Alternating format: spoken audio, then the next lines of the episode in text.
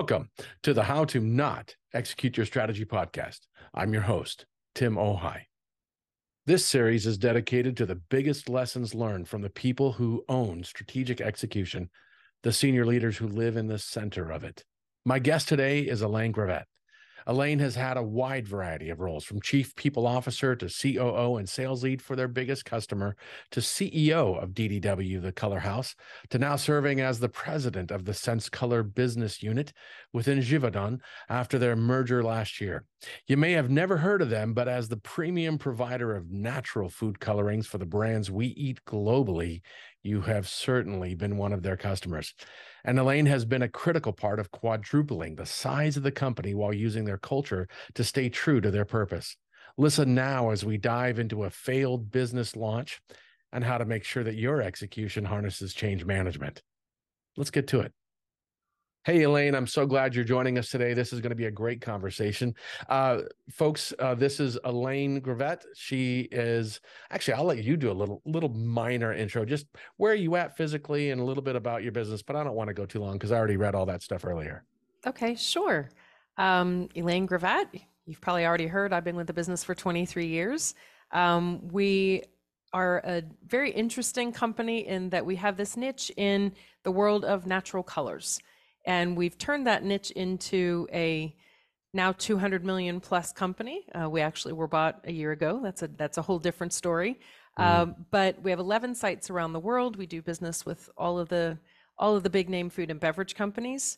I have been through a variety of roles. Last eight years, I've been president slash CEO, now division president um, mm. of the company. So I've been sort of at the helm of really strategy and execution, and, and I'm here to talk about what we've done wrong. That's awesome. I, I got to say this so so people don't know your company, but I go look. If you've ever had a Coke, if you've ever had a bite of something, probably by Nestle, you've you've tasted your product without ever tasting your product, which is the whole point. The food coloring business, um, especially as you go into natural ingredients, it's like how do we give you the right look without messing up the experience? So I, I think it's fascinating business, but but that's not what we're going to talk about today. Let's right. talk about uh, a, a time you had a strategy that didn't implement as planned. What did you learn from it? Okay. So, as I said, we are a company that specializes in natural colors. We have all these great customer relationships uh, that we can leverage. And obviously, we have a very robust supply chain where we get all of our ingredients, whether it's sugar or seeds or fruits or mm. vegetables, mm. whatever those are. So, we have a really nice company. And obviously, like all other businesses, we're looking for how to grow. Um, so, a few years ago, uh, we looked at a strategy to expand into the nutraceutical business, the sort of functional food and uh, okay. uh, vitamins and nutritional supplements, this kind of thing, which is a business that we we have a really small part in it, but as a color company. So this is now looking at the ingredients that we source, some of which have some nutritional properties, things like spirulina and things like this. Okay. And turmeric, you know, and seeing could we play in the nutraceutical business? Could we leverage our ingredients? Could we leverage our customer relationships in this new space? Hmm. And the idea was to do it in a way that was pretty entrepreneurial. Um, you know, we're we're big Harvard Business Review um, learners in our in our company, and we had read a book and and done some work on the ambidextrous organization, which is, um, you know, a theory around how companies can nurture and grow new ideas and new businesses within the context of what is now a 150 plus year old mature company, right? So we brought this in with the idea that we would establish it pretty separately and set up its own leader and kind of set it up as a separate company, but then also try to leverage our relationships and our supply chain. So, so I want to just kind of you're taking essentially the same inventory that you're using to do natural food colorings uh, and then flipping that also into a different kind of product line. Is that a fair right. Okay. So really almost rebranding it and selling mm. it for different properties. Got so it. as a color company i'm selling it for its color intensity for how it you know creates visual appeal in your products. If i'm selling it into the nutra business well i'm trying to sell its health benefits. Okay. in some cases, these are ingredients that do both. So there was a lot of overlap. It wasn't completely overlapping, but there Okay. was a lot of overlap between what we were already sourcing and and what would work in this space, or so we thought. Um, so what happened? Um, well, you know, through no through no ill intention, it just simply didn't work.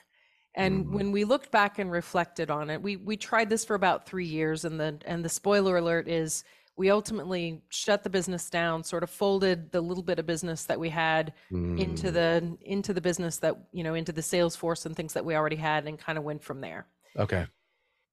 you know, a few learnings from my perspective. Um, one is in our effort to sort of make it different, we selected a leader who understood startups, but didn't understand our business and us. Oh, And interesting. that was in a way intentional so that you wouldn't come with biases, you wouldn't come with sort of all that. But in doing so, we we brought somebody in who was a very good person, but so culturally different and so sort of lacking in the basics Mm. that there just was no credibility for him to interact in the organization. You know, if he if orders tried to get placed and he didn't know how to do it and he didn't know who to ask and you know he might ask and it again I, this is no fault of of this gentleman's necessarily. He just was brought in for one skill set and just completely lacking in another and that was our choice. We knew that. We just really under underestimated what he kind of needed to know in terms of tribal knowledge and organizational Yeah. knowledge to succeed inside this organization. Was that So that because was- you didn't ask other people for advice? Is that because you had some assumptions or you know information that wasn't accurate, or wh- why did you not do that? What where was the root cause? I think I think it was this element of feeling like we wanted it to be pretty entrepreneurial and different and we didn't Mm. want to bring someone who had the biases of our existing organization. So we brought someone who was kind of a startup specialist because Yeah. we're we're 150 plus years old. Yeah. We're a very mature business. We work with very mature businesses. yeah, That's super people, but not easy to get really entrepreneurial things going inside that kind of an organization. Mm. So we just over focused on one skill set and really under anticipated the rest of it. Yeah, yeah. It's- Uh, It's almost like you were trying to blend a culture. You were trying to not be your culture, and you still had to be your culture. Exactly. Yeah, And so, and that's sort of the second point is it was separate, but not separate enough to be able to Mm. survive having two different cultures.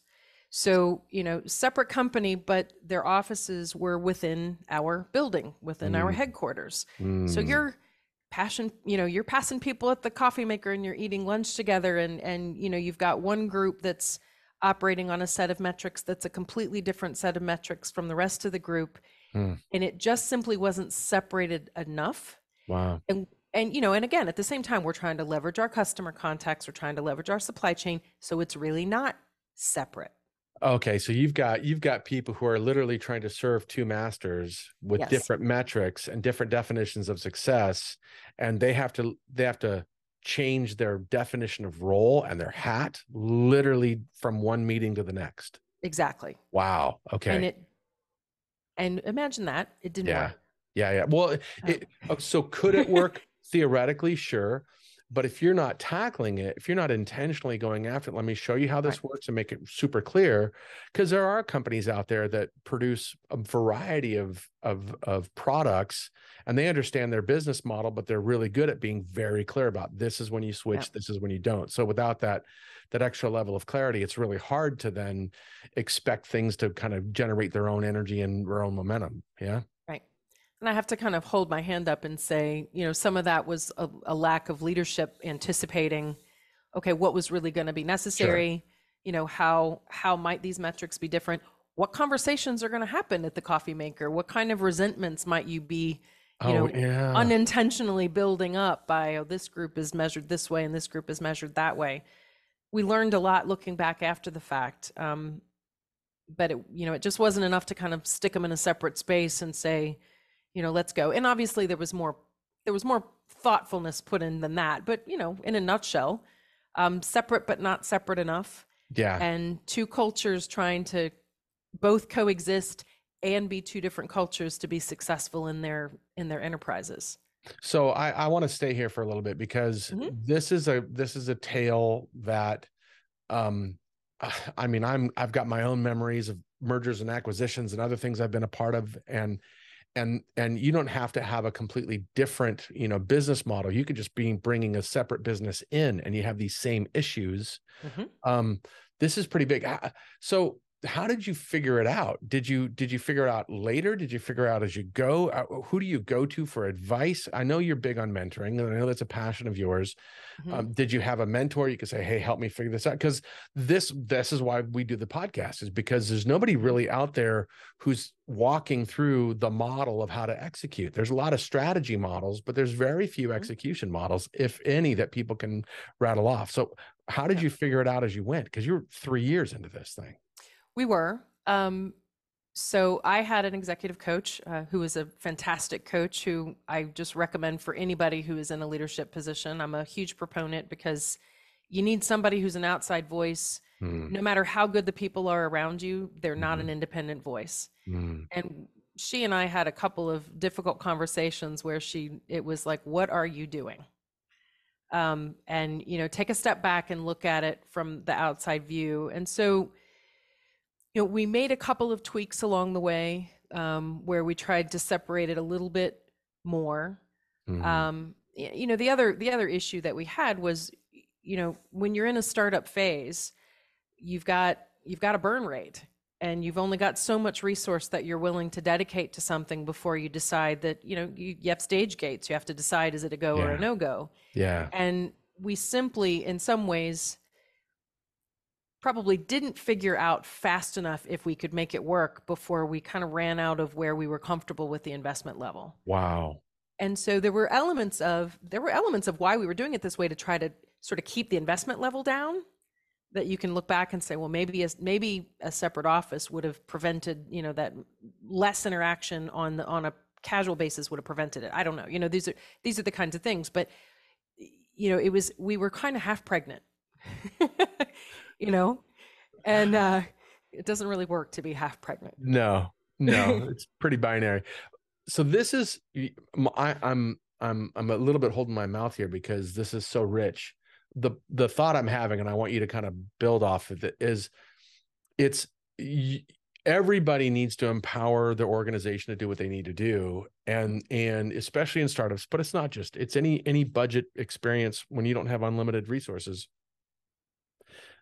The lack of clarity is going to waste or burn through whatever empowerment you have. So your potential to Yes. empower the team to get stuff done, if you don't get clarity established quickly, people are literally then then you get the snowball of lack of clarity, lack of empowerment, and then you get into the whole people like I, I, I you mentioned resentment, you mentioned people gathering on the coffee and just like I, I'm not happy, and then Right. people start tuning out and checking out and maybe even looking other places to go right because you didn't get that traction quickly on the front end. Um, exactly How how long um, did it take for you to start realizing, okay, we we have we're not hitting the financial targets, we're burning through our our resources, we're getting negative emotional energy as a result of this. How long did it take for you before you started recognizing, okay, um, we've got to we've got to have a go to a, a a shutdown phase and turn this thing off. Um, so there are a couple of elements here. One, you're exactly right. One of one of my points that I was going to make is that we we just really failed to sell people on why this was important, Mm. why change. Wow, That's part of that clarity, right? Yeah. Is why are we doing it? Why are we doing it? Um, and then the element that probably slowed us down as we began to realize, hey, there are some pretty significant problems here, and I don't know if we have the bandwidth to solve them Mm, because you know sometimes you have to just look at it and say good idea.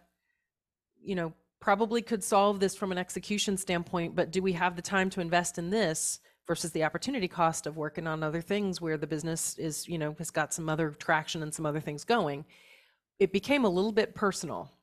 Wow. you know it became a little bit of it's really hard to decide that you didn't do it well and shut it down.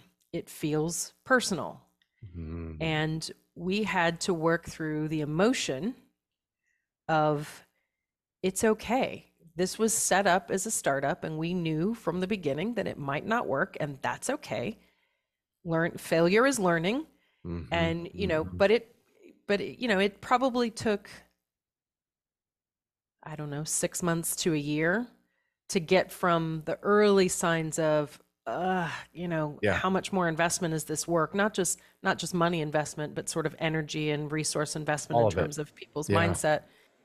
To okay, we're done. You know, we will will do. We only had three people that worked for it, so it was, it was not hard to manage from a human resource standpoint. None of that is easy, but yeah. it took about probably close to a year to wow. finally progress to the point where we really shut it down, moved some things in, reallocated the resources, and and managed from there. And and most of that was just a real struggle to acknowledge that it wasn't working. real soul searching. It sounds like. Yeah. Yeah. Wow. Okay. So I want to use this as kind of like a, a point to to dive into the next piece, which mm-hmm. is, mm-hmm. you know, two or three skills or even mindsets you have to have. That, and ultimately, it's not just you as a leader. It, the question is, what are two or three things that everybody in the organization needs to know or do or think in order to or even feel in order for execution to be really strong um so the first thing that comes to my mind is it sounds kind of weird but empathy like having enough of a deep understanding of your organization at various levels mm. that you can empathize with the people who are going to have to execute this strategy, with the people who are going to have to change what they do, the people who are going to experience discomfort or, you know, chaos even.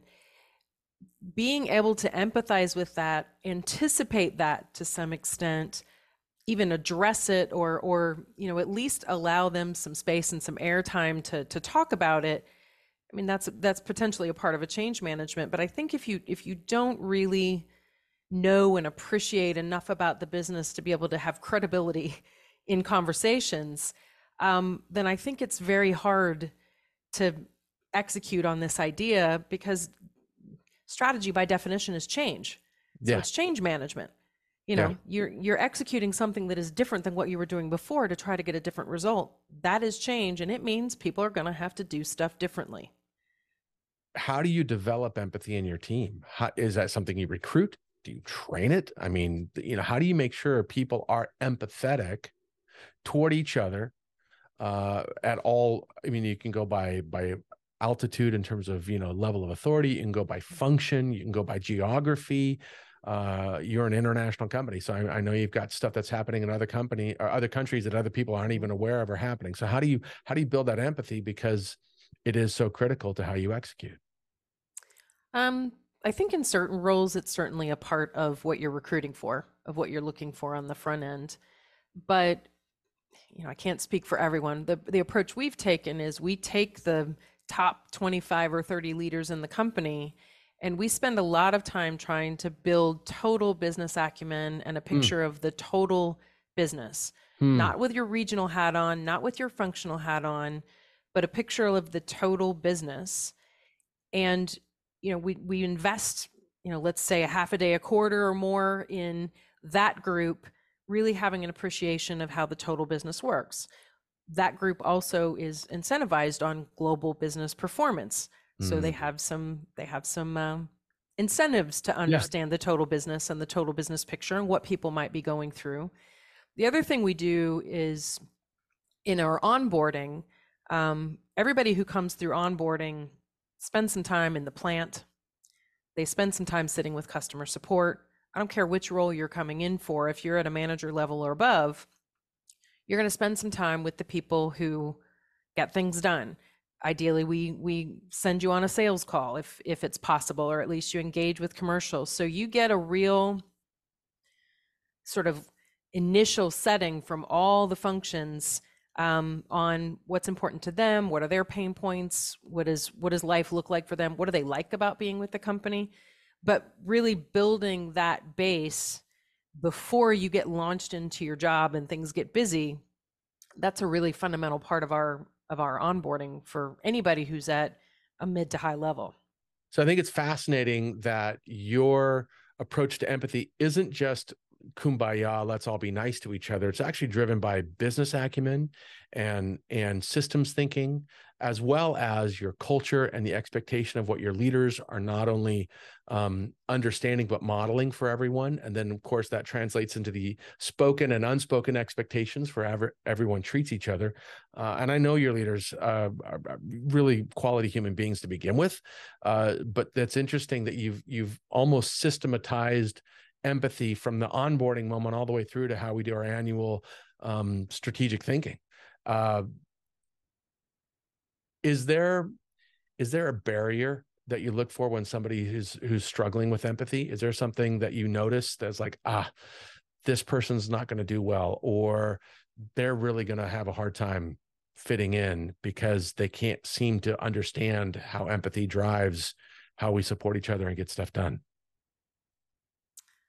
Um, I mean, certainly we have had people in the organization who didn't who didn't stick, and Yeah. a lot of that was probably because it was, as it is in a lot of organizations, the culture fit wasn't right. Right, right. Um, you know, I think even in an interview with someone coming in, you can ask questions about the business that they're in and try to understand what do Mm. they talk about when you talk about the business that they're in? Can they speak about the total business metrics or are they sort of inside their functional metrics and their functional point of view and you know don't really have a sense of what else is happening?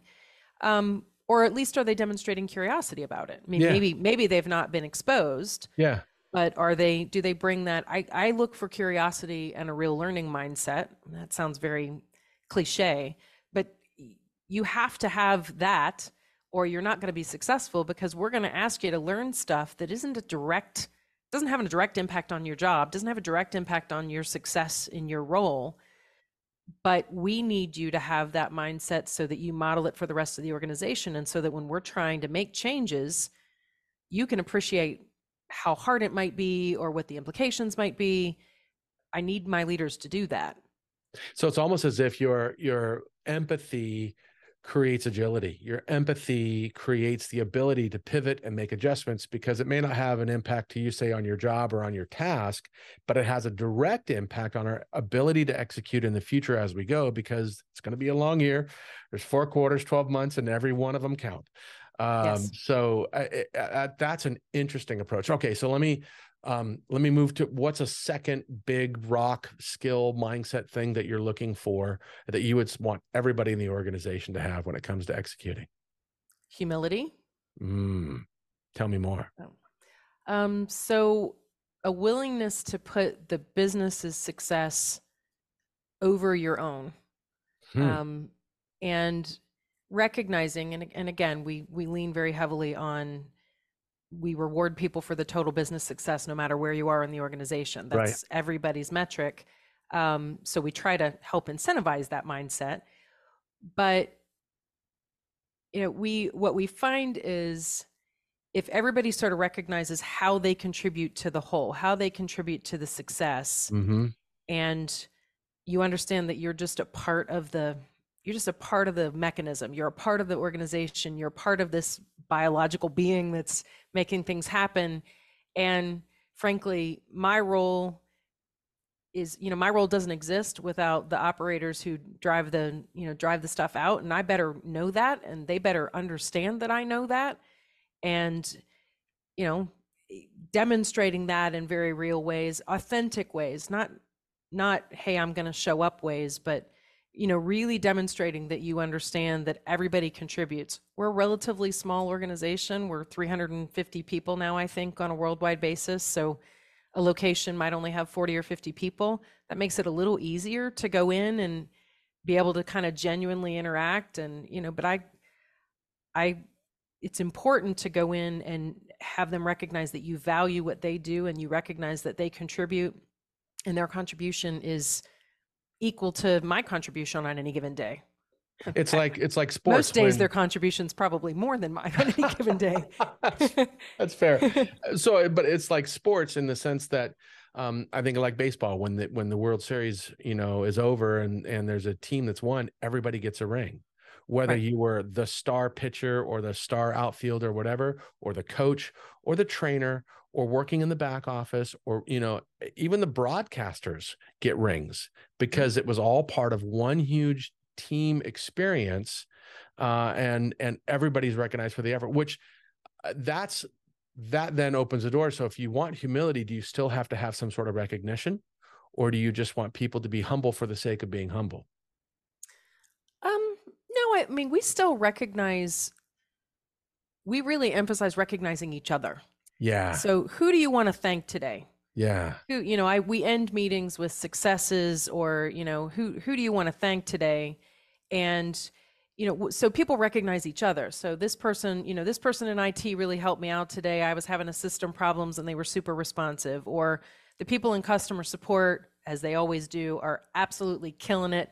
You know, trying to make sure that our customers are getting the information that they need, and that yeah you know they understand that you know we we put them first and so that it really becomes it becomes about everybody recognizing each other.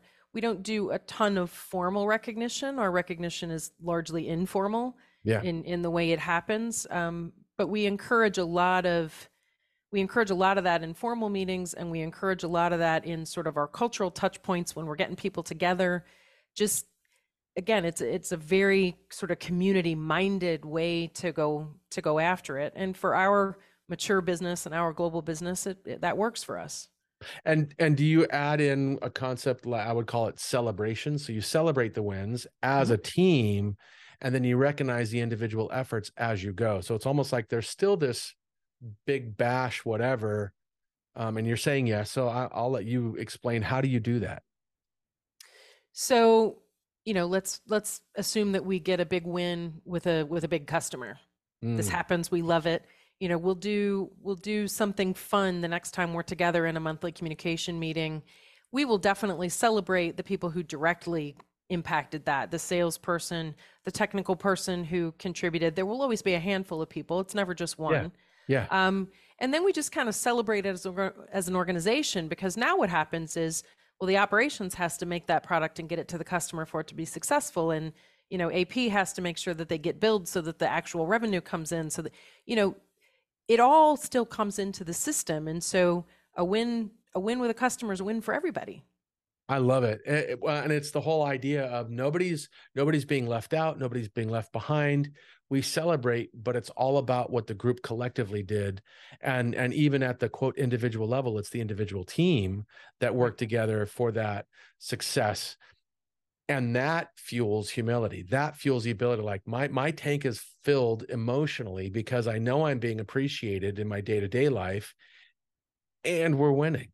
And I would imagine uh, if you're not winning, then then morale goes down and all these other different things happen, and people start feeling and it's and now it's uh, I won't say it's it's it's humility goes away, but it's got to seem like it's it's harder. So you got to look as a leader, you got to keep looking for wins, looking for ways so that people don't start going into that dark part of our brains that we all have, uh, and start disengaging. Is that fair that you have that expectation for yourself and for your leaders to hey, look, let's just keep things, even when times are tough. COVID was brutal. As an Mhm. example, um, and and we can go on and on about the list of obstacles that happened, but uh, how do you keep people motivated to to keep contributing until the next one happens?